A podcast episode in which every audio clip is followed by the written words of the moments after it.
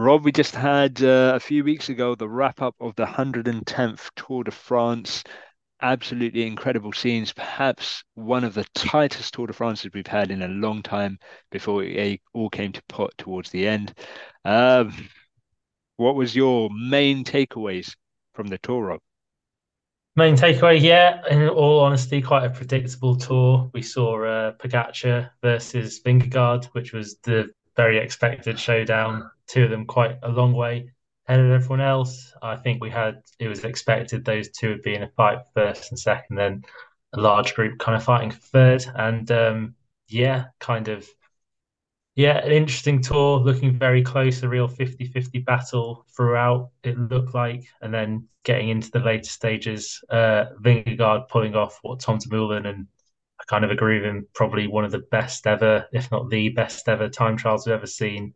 Massive time gaps, um, not just to second place Pogacar in that time trial, but then you look further back to that in Wout van Aert, like almost three minutes he put into Wout van Aert in a time trial, which in this modern era is just crazy, crazy strong performance from both him and Pogacar. But I think that's where the tour was ultimately won for me. Um, and yeah, I think the following day, that's where the bigger gap was made um, on the mountains. But Vingegaard really putting time into Pogacar there, and Pogacar, Pogacar did crash in that stage, um, which potentially had a part of it. But I think I think uh, his head was sort of fried after the time trial, and yeah, Vingegaard taking his second tour, the two of them, two tour wins apiece. And uh, yeah, it looks like a rivalry that will certainly continue for a long time between the two of them. What What do you think went wrong, or what do you think went right for Vingegaard as opposed to Pogacar?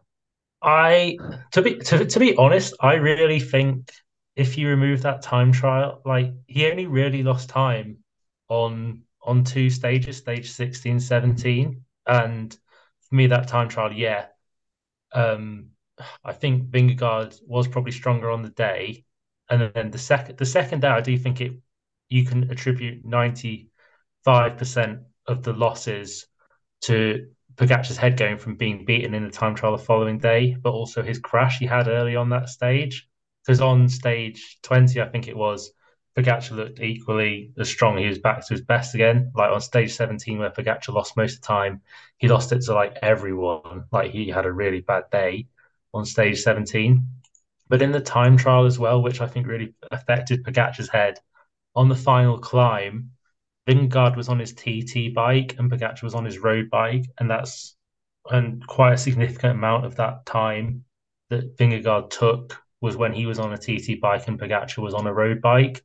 And personally, I think if Pogacar had learned and trained how to put out power on a TT bike on a climb of that sort of gradient, I I think he could have he could have held it to a much closer tour, to be honest. So I think you can almost attribute part of the loss of the tour to their poor planning of what was potentially a more key time trial than everyone was saying it would be. So so yeah, that's kind of where it was won for me. How much of a bearing do you think Pogacar's uh, wrist break had on this tour? Uh, I, I didn't think it had any any bearing. To be honest, we saw it. Well, well, obviously it affected his training.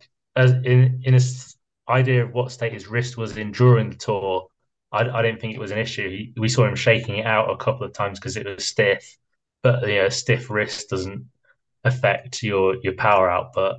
Um, where obviously it affected significantly affected Pogacar's training in the lead up to this tour. Um, you know, originally having to rest whilst it originally recovered, and then having to do lots of indoor training as opposed to being outdoor training, you know, isn't isn't optimal. I mean, sometimes people go well after it, but mentally it's probably not what you want. So yeah, for sure we could have seen a stronger version of Pogacar than we saw at this tour if that crash didn't happen. But equally, uh, I think he was at a very high level and just as high level as he's been at the previous two tours, to be honest. So, so yeah. So his is Vingegaard, look, we're saying he's in a high level. So his is Vingegaard really seven minutes quick, like head and shoulders better than Pogacar? It's...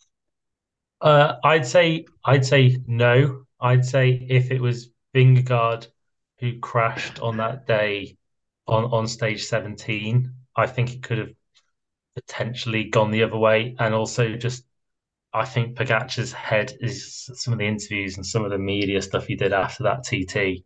I think he was quite upset and quite demoralized by it in a way, and you know, he, he's just a mega mega crack on on stage you know, stage 17 you know he's they they went toe to toe on big high altitude high temperature climbs all week. And then Pogacar just failed on one which I kind of attribute to his head and the climb so I actually think I had I think if you went into that final week I don't think and ran it a million times I think a fair few of those times Pogacar would have won still to be honest but yeah just those two things of his head going and the crash he had on stage 17, I think I think were the issues, to be honest.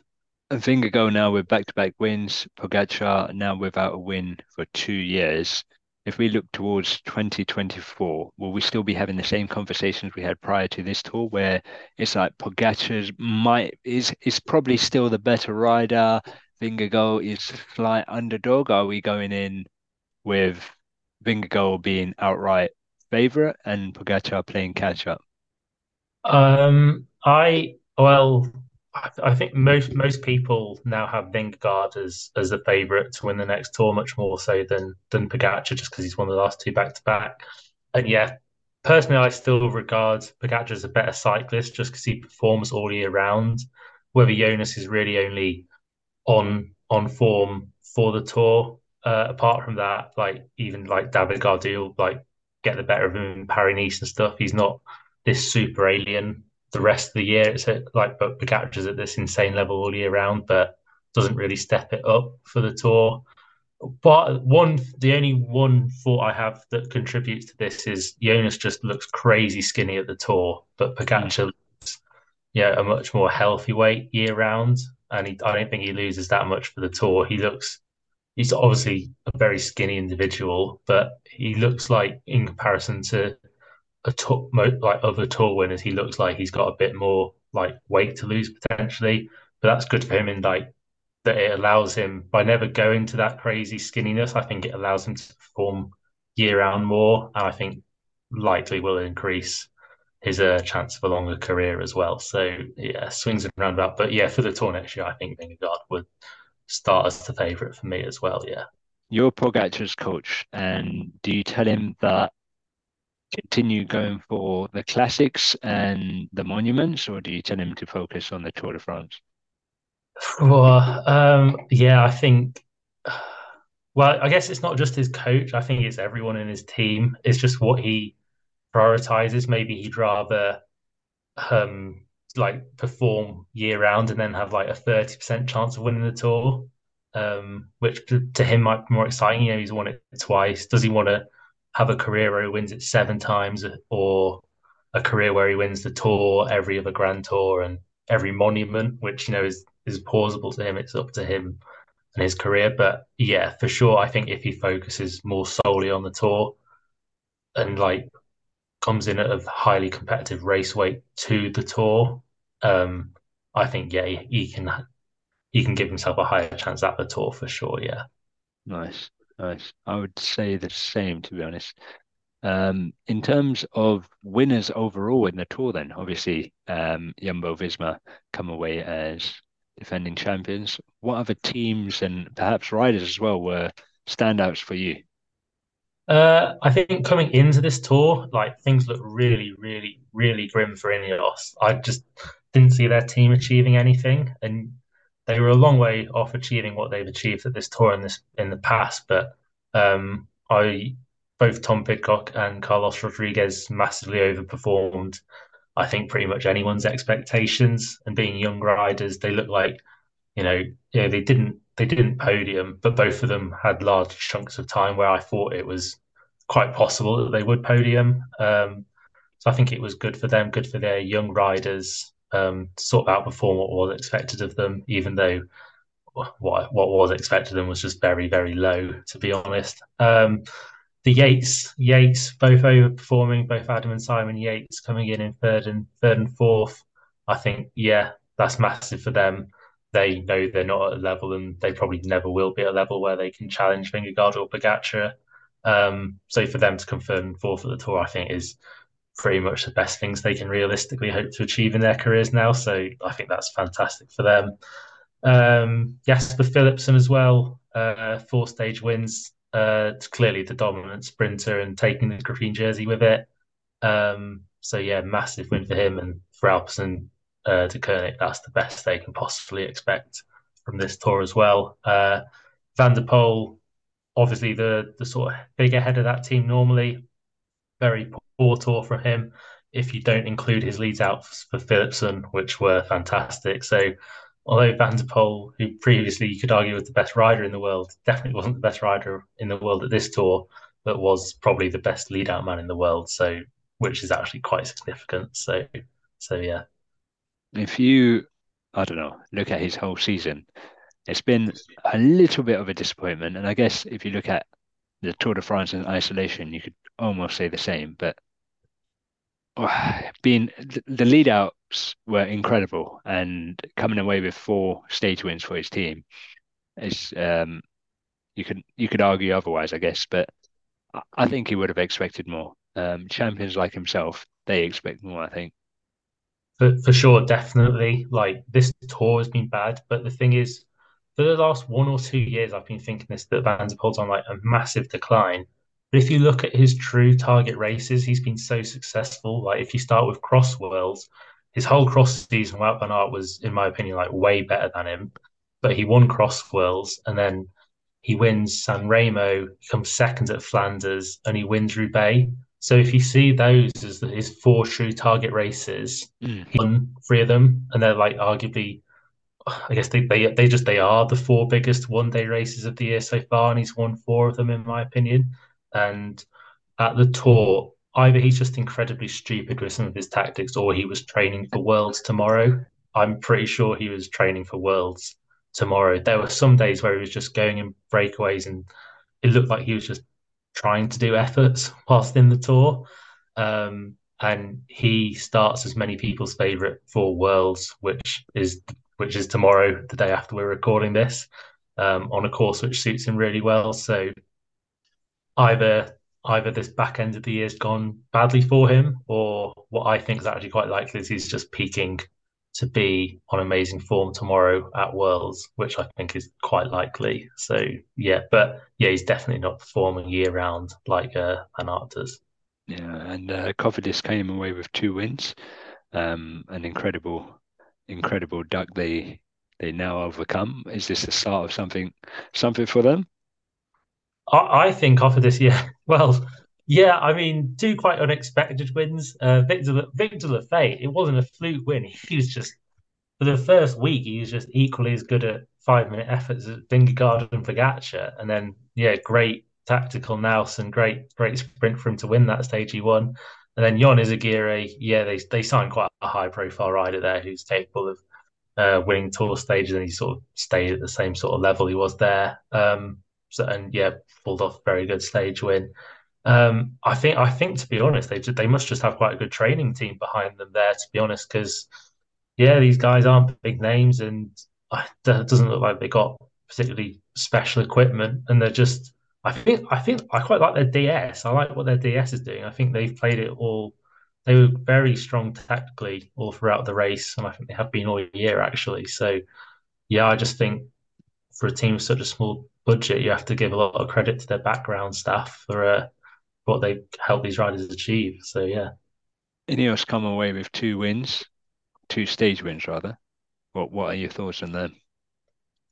I mean, uh, yeah, it's it's sad for Ineos. It's sad for me. I've I've always been a big Team Sky fan, simply simply because I'm British. Um, and yeah, it's like obviously like they're they're they're not on the level of UAE, and um, and Yumbo anymore. I don't. I'd love to know what the team's budgets are because I, I, I, actually everyone says Ineos is the money team, but I, would be fairly confident that Yumbo and UAE have just as much money nowadays. But um, yeah, they're, they're just a long way behind, and I, I, think when when you've got that sort of budget and your team doesn't perform, like I'd say Ineos aren't performing, you actually have to be. It's in like football, the manager gets the blame you kind of have to give the background staff the, the blame at this stage. Like they've got very deep pockets, but people aren't performing like Danny Martinez, pretty much invisible. I'd definitely be paying him a lot. But now, yeah, he's he's been injured, so that that is quite unlucky for them. Um, but yeah, he's not performing either, and yeah, they like if they're not going to like if Pidcock's going to be poor for all the other like one day week races a year, then I guess he, he did step up. There were stages where he was very good, but he did ultimately crack. And I don't know if there was a reason for that. And then yeah, Rodriguez crashed as well. He could have come Rodrigo they, they both could have come third. They both could have come third, but uh, like ultimately third was won by Adam Yates, who was Pogacar's domestique. So it's not great for them, I'd say, although it is promising for them that their best GC riders are young guys, but still, I don't I don't think they should be happy, and I think they should be looking to make major changes somewhere. And sadly, they're trying to make the major change of signing Remco Evenepoel, which I, I don't I don't love as a solution. Like you're just trying to pay a guy seven mil a year. You're just trying to pay who you believe the most talented guy is seven million a year, which I, I don't love. I think they need to get innovative with their um, with their training methods and try and be coaches and performance staff on the level of uh, the guys at UAE and Jumbo, which currently I don't believe they are. They're like a true coach, Rob. They're like a true coach. so, who is uh, anonymous for you in the tour? Uh, we spoke about before. Uh, Gaudu. Um, yeah, Gaudu, pretty anonymous. Uh, looked amazing in Paris Nice. I, I understand why Groupama FDJ thought he could be the big GC hope, but ultimately flummoxed. There's obviously a lot of pressure on him as the closest thing to a French hope to win GC, but yeah, ultimately just a long way off delivering. Pretty anonymous. Um, and yeah, pretty much every other sprinter who wasn't Jasper Philipsen, you could say was pretty anonymous. Sadly, Cav Cav actually gave it a really good good punt. Great second place.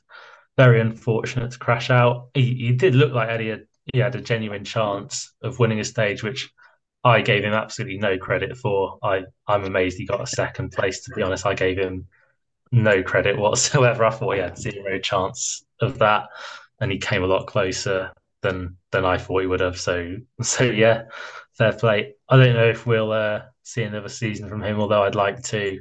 If he did, I'd like to, to do it a proper sprint team like Bora. To be honest, like I don't think it's like a Astana if, if if you're really going for it, don't just take the extra million a year at the best place. Like go somewhere like Bora, where they can actually support you achieve that one goal. Um, but I think he'll retire, and yeah, chapeau to him if he does. He's he's had an amazing career. So yeah, absolutely. And uh, we say bye to uh, Sagan and Pinot, uh, two well stalwarts of the Tour de France, I guess, in some way, shape, or form. Sagan what seven time green jersey winner, I think. Yeah, for something like that. Yeah, on the Crazy. trot as well, I think, which is absolutely incredible. Too bad they didn't really get a send off, no stage win or anything no. to note. But yeah, um, that's the end of their career, and I, I guess that's like the end of a generation now. Gilbert, uh, all the rest of them went before. Yeah. Uh, Chris Froome, I guess he'll be he'll be the last, I think, in in many ways. Um, and then he'll be on to the likes of Pogacar and the rest of them uh, for the yeah. next decade or so, I guess. Well, we said that about Bernal as well, though. But yeah, oh, yeah true. Great true, true. but yeah, I agree. I think I think I think Pogacar and Vingegaard will be around for a long time. So so yeah. Uh, have you had a look ahead to the 2024 Tour de France, Rob? Uh, no, I'm not sure. I'm not sure if the stages have been released or not yet. Uh, stages haven't been released, but for the first time ever, I believe they'll be starting in Italy. They will have three stages there. And just like in 1989, the final stage will be a time trial. So if the Tour de France is still close, be it a minute or two, that will be very, very interesting. It was a bit like uh, the Vuelta. No, it wasn't the Vuelta. It was the Giro from several moons ago. Uh, well. That's the that's yeah. the one. That's the one. Um, that one obviously had the writing on the wall already. Quintana not being much of a TT specialist, and obviously Dumoulin being so, and he wrapped it up. But if it's say Pogacar versus Vingegaard again, um, obviously Vingegaard absolutely smashed Pogacar in the time trial, but it'll definitely be uh, something something to look forward to. I think for sure, for sure. Yeah, that sounds interesting. But yeah, yeah, no, definitely one to look forward to there. And uh, so on that note, and looking ahead, we are on the eve of this year's UCI Road World Championships up in Glasgow. Um, unfortunately, we're not there. It would have been fantastic to be in and around some riders, but they'll be riding an incredible, I think it's 280 kilometers, 270 kilometers from Edinburgh over to Glasgow before doing 10 circuits of basically a, uh, inner city criterium, which is absolutely insane. Yeah, like apparently it's like 40, 90 degree corners squashed together in 14k, which is like one one which corner is, every 350 meters or so. And so, uh, yeah. that's about five. Uh, I've, I've been looking up, looking it up, and it's it's about 500, 500 corners in the last 10, 10 basically uh, circuits, which is absolutely insane. And uh, there'll be many crashes if it rains, um, which is it's not forecast to, but it is Scotland, so if it rains, it's going to be absolute carnage. But saying that, considering there's about 150k prior to that, um, it's going to be very strung out. There won't be many left towards the end. There's the Montrose Street. Is it Montrose Street?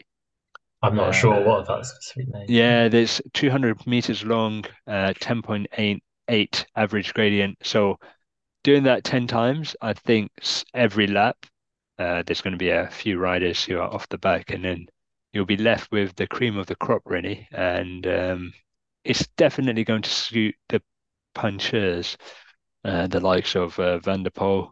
Um, who's who are you thinking for? Uh, well, yeah, I, I, watched the junior races today. Both the men's and women's uh, finished in solo winners. So, and yeah, I think I think the three big main names, like you say, uh, Poel, Van Aert, and uh, Remco. Um, I think this course quite nicely leads itself to, to riders going solo. So uh, for, for me, Remco's my big favourite, um, just because I think if he gets away, I, I, see him as very hard to get back. Saying that, I think I think Van der Poel, I think this course suits him perfectly with the sh- like high with the high number of corners, short punchy climbs. I think suits him very well very interesting dynamic on the Belgian team. They've got Van Aert, Philipsen, and Remco um, for three. Three of the big favourites. Three definitely probably two of the top five favourites, and yeah, Philipsen probably one of the top ten favourites as well. Um, so have a lot of lot of cards to play there, Rob. An awful lot of cards. I think for me, if Belgium don't win it, I actually I, would call it a tactical error they should yeah. win this race for me. Um, if they if no one's selfish and they do everything optimally and no one crashes, they should win this race. Remco should go from a long way out, and then that gives Van Aert excuse to sit in and just just just sit on wheels, and then Van Aert can outsprint anyone who's left. If Philipsen's not there, and if Philipsen is there at the finish, well, then they definitely win because Van Aert should beat out Philipsen. But in reality, it probably won't play out like that. It'll be mental and someone weird like Dylan Van Baarle will solo away from 20k out or something. So, so yeah, but um, but yeah, those three definitely the big favourites. Um, Pogacar comes with, well, potentially comes with his Tour de France form. Uh, previously, when he's raced after the Tour de France at races like San Sebastian, he's he's, he's performed terribly. Um, so he's got a good a good record of not performing immediately after the tour. Whether he makes an exception for World Championships, I don't know. Uh, course probably isn't really hard enough for him. I think he loses out in a sprint to to all those three. Maybe beats Evenepoel. Um, but but yeah, he's he's I think I'm probably the fourth favourite.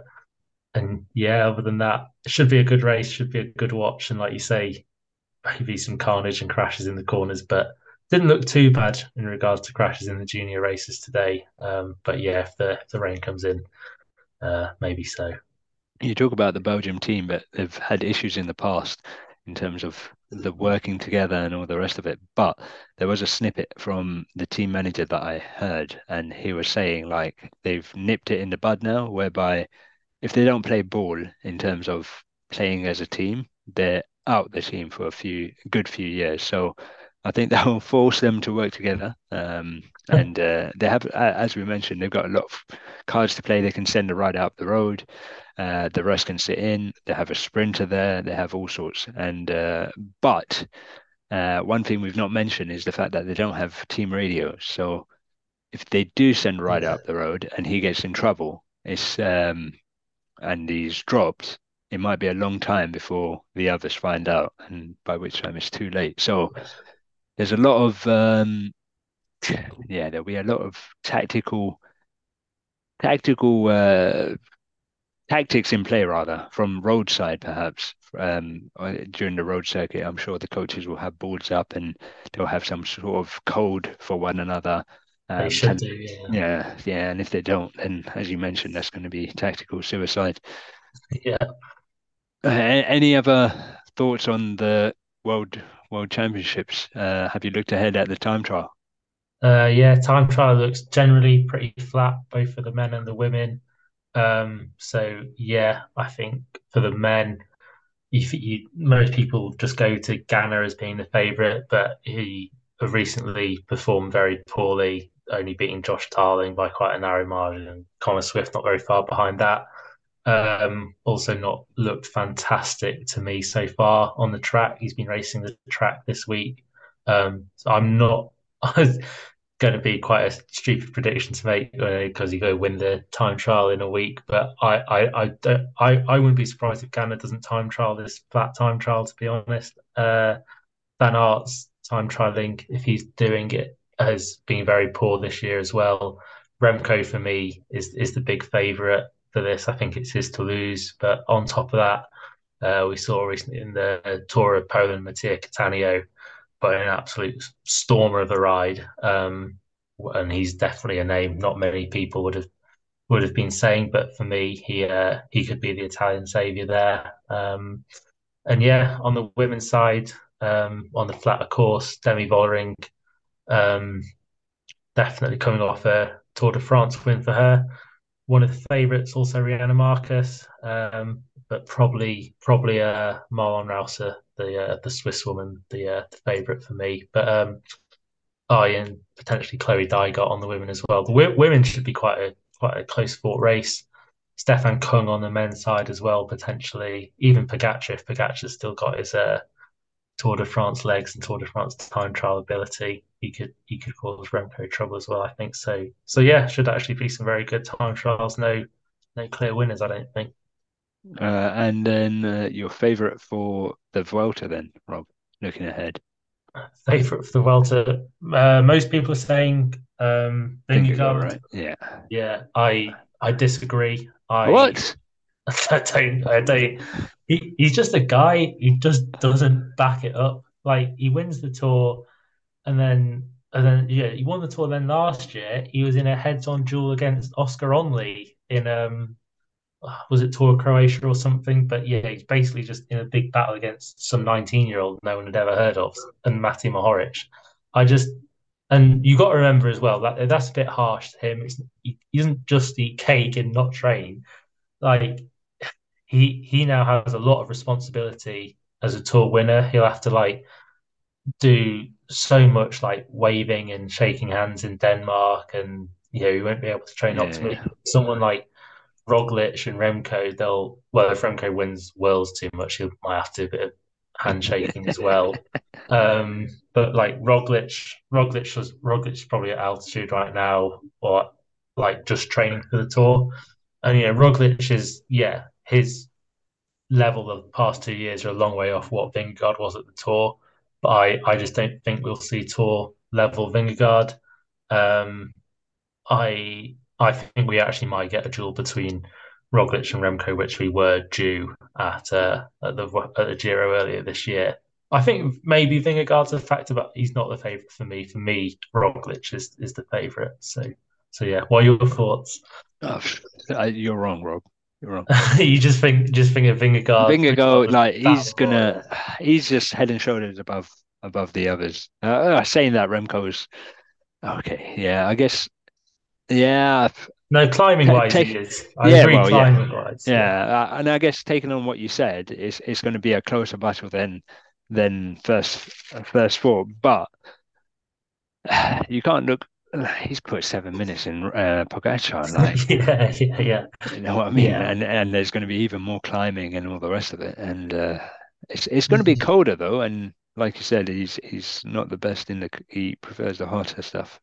Yeah. Uh, I don't know. Um, you, have got me in two minds now. But yeah, it's just it, how close to his tour shape he brings. If he brings his tour shape, he wins. But I, I just I just don't think he he will because of yeah previous form. So so yeah, but yeah, that's that's the exciting about the Vuelta.